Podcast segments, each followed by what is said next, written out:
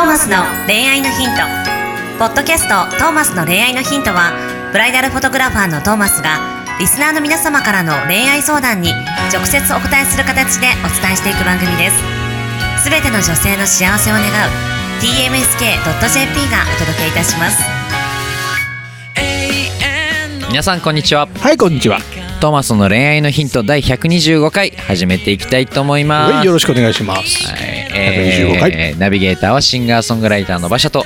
はいブライダルフォトグラファーのトーマス J トーマスです。よろしくお願いしよます。ろしくお願いします。ちなみに私、あの馬車ひらがなでえーぜひ改めて最近はい聴き始めた方は検索してみてください,、おいいね。えー今ね後ろで流れてる「うん。ラビングソング」という曲も僕そうですね。の曲で、えーうん。サブスク等に上がってますので、はい。えー CD は完売御礼してるので、ぜひサブスクとかダウンロードで聴いてください。そして最新ミニアルバムも僕のオンラインショップで発売中です。Twitter、Instagram から飛んでください。お願いします。おおお珍しいちゃんと宣伝した、はい125回だからいや、そういうことじゃないです。そういうことじゃないです。あの、お金欲しくて。正直でよろしい？え サブスクって何？サブスクってどういうこと？あれです、あの、Apple Music とか Spotify みたいなサブスクリプションで、うんあの、Apple Music に月額いくら払ったら、あの、登録者あるあそういうこと曲放題ですよっていう。でそこで出てくると？そこに探せんの？馬車で調べれば出てきます。ひらがな馬車で出てきますこれ。あれだよ Spotify で聞いてる人もいるもんねあ、そうなんですね。そっか、そっか。いるいるあ、じゃあ、Spotify で聞いてる人も馬車でだったらその馬車で検検索したら出てきます。索えー、すごくない、はい。結構曲出してるんで、あと配信限定の曲、リリースの曲とかも出してる。えー、知らんかったミニアルバムはまだ出してないですよ。最近、7月10日のワンマンでうんリリースしたミニアルバムは、まだサブスクが出してないんですけど、あの、フォトアルバム風だ、あの、型だったりとか、はいはいはい。ちょっとレコードみたいな感じのジャケットに入れたりとか、あとキャンバスアートうんの特別受注生産のやつとか出してるので、はい。あの、お家に飾るには持ってくる CD を売りたいのかイラストを売りたいのかってやつでしょ。イラストを売りことイラストに無理やり CD くっつけたからですね、はい、イラストにあやかろうっていう、でもそんな高くないしねキャンバスアートもね、はい、だってその辺のアマゾンとかねでうん。適当ななんかちょっと家へ絵飾りたいなって適当な絵買って飾る人いると思うんですけど、うん。だったら僕のその CD 飾ってください。なかなかキャラ濃いけどねあの絵も。そうですね。主張すごいけど視聴強めなんですけど、ぜひお願いします。ね。まずはまあ Twitter とインスタぜひフォローしてください、まあまあねでも Spotify で聞いて気に入ったら買ったらいいよね。そうですね。ラビングソンググもちゃんと聞きたいなって思ってくれたらぜひ聴いてください、まあ本当いい曲なんでね。最近ね馬車くん全国回ってるもんね。そうですね。すごくない？はい。月間何箇所も行くんでしょ？月間3カ所を回る感じですね。でまあ同じ場所にも行ったりするんですけどあのなんで場所的には今のところ7カ所回って。でまあ8カ所9カ所まあ年内にはあのー九州まで行くかなと。お北海道からスタートして年内には九州まで行くかなというところ。えそれ47都道府県行くの？は行かない。ですそこまでじゃない。けど各要所要所で、はい、全地方行けるわけでもない。ですけどこれ聞い。てる人に生馬車くん見てほしい。い。なやもうぜひ現地のライブ見に来てください。よその辺もツイッターとインスタでぜひチェックしてほしい。です、なんかねここをきっかけにそうい。う出会い。が生まれたらさ、はい。嬉しいよね。見た人もきっと楽しくなるわけじゃん。テンション上がるもんね馬車くんのライブは。ぜひこうやっぱタップルよりはこういうライブでちゃんとお会いしたいですね。タプレルよね。2回前の話を引っ張るなまだ。一応毎回今のところ引っ張ってきてるみたいな。引っ張るな。そういい分かった、はい。そうだね。たあの生でぜひ馬車くんを見てください。ということでじゃあ本題行きましょ本題行きましょう、はい。今日はトーマスさんに喋ってもらいたいと思います。お何でしょう？ます30代無職女性の方からのお便りです、うんはじめまして。うはじめまして。なんか気がつくと聞いてしまっています。ありがとトーマスのうございます。恋愛のヒント。どうも。トーマスさんの一人称が俺になったりトーマスになったりするところが好きです、うんなるほど。すいません。はい。初相談です。はいどうぞ。うちの家庭もとっても仲がいいです。うん。大好きな旦那さんいいとですね。うん。5歳と3歳の子供がいます。もう可愛いじゃないですか。毎日子供たちや旦那さんとじゃれ合ってとても幸せだと感じています。いいですね。うんそんな折なんとなく暇で始めたアプリで、なんとなく出会ってしまったイケメンに恋をしてしまいました。あらま。だから何をしたいとかではなくイケメンはただ眺めているだけでいいと思っているのですがうん。先日手をつないでしまったことからどんどん熱が上がってしまっています、あらま。あこれもうやめた方がいいよなと思いながらバレなければいいのかなとも思える今日この頃。はちょっとカツを入れてもらってもよろしいでしょうか？ちなみに旦那は超鈍感です。ど 鈍感なのね。ちなみに情報いらないわそ なるほど。そうか。ラブラブだけれどはい。ちょっとよそに目がいってしまっていると。ちなみにこれは浮気に入りますか？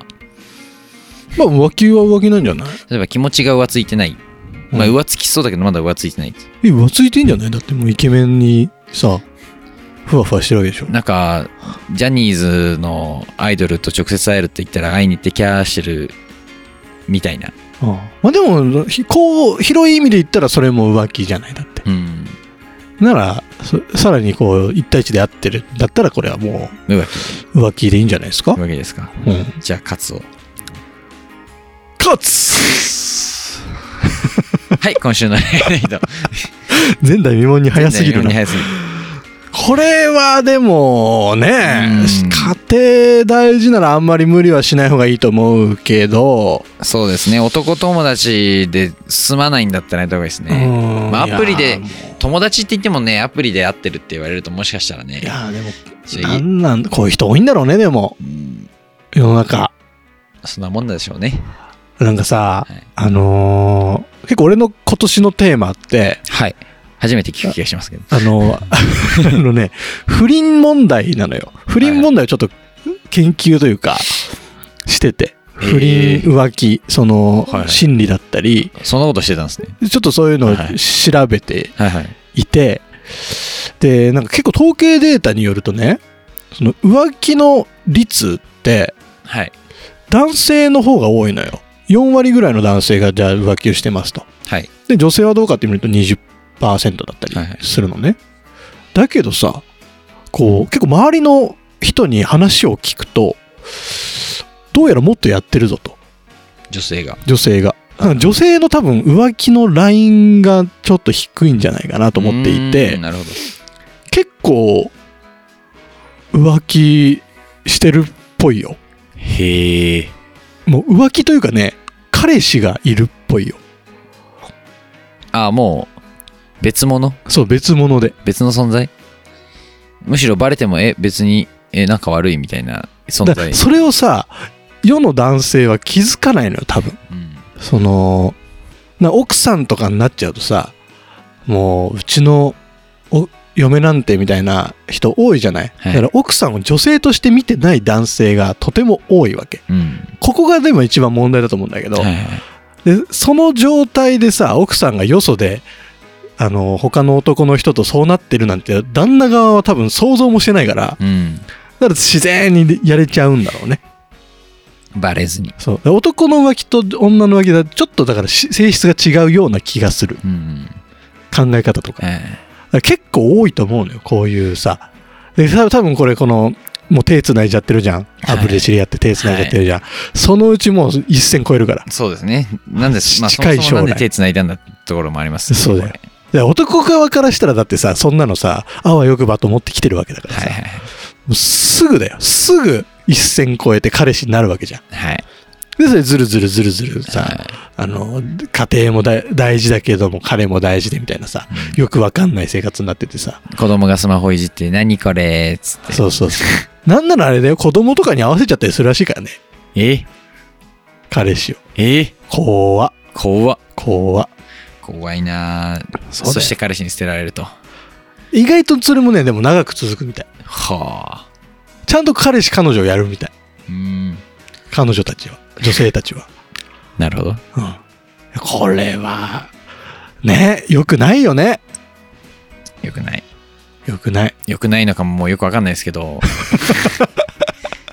けどね生物学的に見るとねはい。不倫っていうのはね割と普通なことらしくて、はい。全生物のほんと数パーセントしかいないらしいよその一あの一つのオスに対して一人のメスっていう、えー一生のうちにその決まった相手としか交尾をしないっていう生物は本当少ないらしい。ええ大体そのやっぱ地球環境とかさ環境によってだと思うんですけどその種種を残すためにうん。の戦略としてうん。やっぱいろんな人と交わるのが普通らしいから。うん。人間はだからその辺を倫理観でこう抑え込んでそうですね。文化、文化を成り立たせるための法律とかですよね。その辺のルールというか。一番最初のその原点をたどっていくとねその狩猟採集をしてた頃はい。の人類って、はいあのーまあ規模が小さかったんだって、はい50人とか100人とかはい。でこう部族を作って狩猟採集してやってたらしいんだよね。その頃はもうほんと乱婚で、えーやってたらしいんだけど、それが農耕になった時に、一つの部落の単位が300とか、そういう規模になってくるんだって。はい。そうなると、あのー乱婚をしてると、性病で子孫が残せなくなるんだって。へえ。性病が蔓延して。はい。で、そこ、そういう文化ができた時点から、その不倫っていうものが、こう、なんていうの？禁じ、そうそうそうそう。禁じるこだから最初は今と違う感覚ですよね。うん。あの、今みたいに、お前クソだなとかじゃなくて、うん当時はみんな命を守ろうみたいな。そうそう、そんな、い身を守るためのルールだったわけですね。そういうこと。全滅しちゃうからね、村が。そういうところから、この不倫禁止は始まってるらしい。うんだけども、この21世紀にさ、はい。こう、だんだん、なんていうの？こう、みんなのさ、あのーなんていうの？精神的なレベルがさ、ちょっとずつこう上がってきてるじゃない？はい。で、21世紀になってさ、こう、みんな幸せになろうよっていう時にさ、なんかこう、家族を裏切ってというか、大好きな人がいるにもかかわらず、絶対それ知ったら傷つくわけだから、旦那さんだって。あんまりやんない方がいいと思うんだけどな。うん。うんというのがトーマスの意見。刺激やよそに求めてくださいってことですよね。そうですねそもそも、そもそもなんで、なんとなく暇で始めちゃったんだと。まあでも、でもそういう欲求ってみんなあるんじゃない？まあ欲求は止められないですからね。うん欲求はもう雪だるま式なので、まあもう多分、手遅れなぐらい止められないのかもしれないですけど、自分で。これ、それも、これも全部さ、でも、やっぱ旦那さんとの関係？その性的な関係？を、いかに素敵な感じで保っていくかが大事だと思うんだよね。そこでやっぱ満足できないものを外に求めちゃうというかさ、うん。そういうとこがある気がするから、ちょっとその辺もまだ、ちょっと、なんていうの、研究テーマというかさ、僕の中では。で、なんか、あれだね、あのー今日は、自分を一人称で呼ぶときに、感じ、考えちゃうね。すでにもう僕も俺もトーマスも多分出てると。言ってると。は あんまりそういうとこ指摘しないでくださいということで。い。はい。じゃあ、わしからは以上でよろしいですか？よろしいです。わしはそんなところです。はい。ということで、えー、勝になったのでしょうかね。はい。まあ、やめた方がいいよと思いながら、まあ、バレなければいいのかなって思っそのままバレますんで、今のうちに。そうだね。あと、そもそも欲も膨らんじゃうんで、うん。今が一番やめ時です。うんドラッグと一緒。まあそうだよね。はい。基本的にはね。もう、麻痺してるので、うん。この辺で、お一人願いましょう。そうです。えーもしこの先何か起こっちゃったら、またご相談ください。まあ、逐一来たら嫌だけどね、それはそれで。こうなりました。もう最終的に言えることが法廷にどうぞ。弁護士相談しますよ弁護士相談しましょう。つって。はい。ということで、トーマスの恋編と今週お開きにしたいと思いまはいす。See you next week. Bye.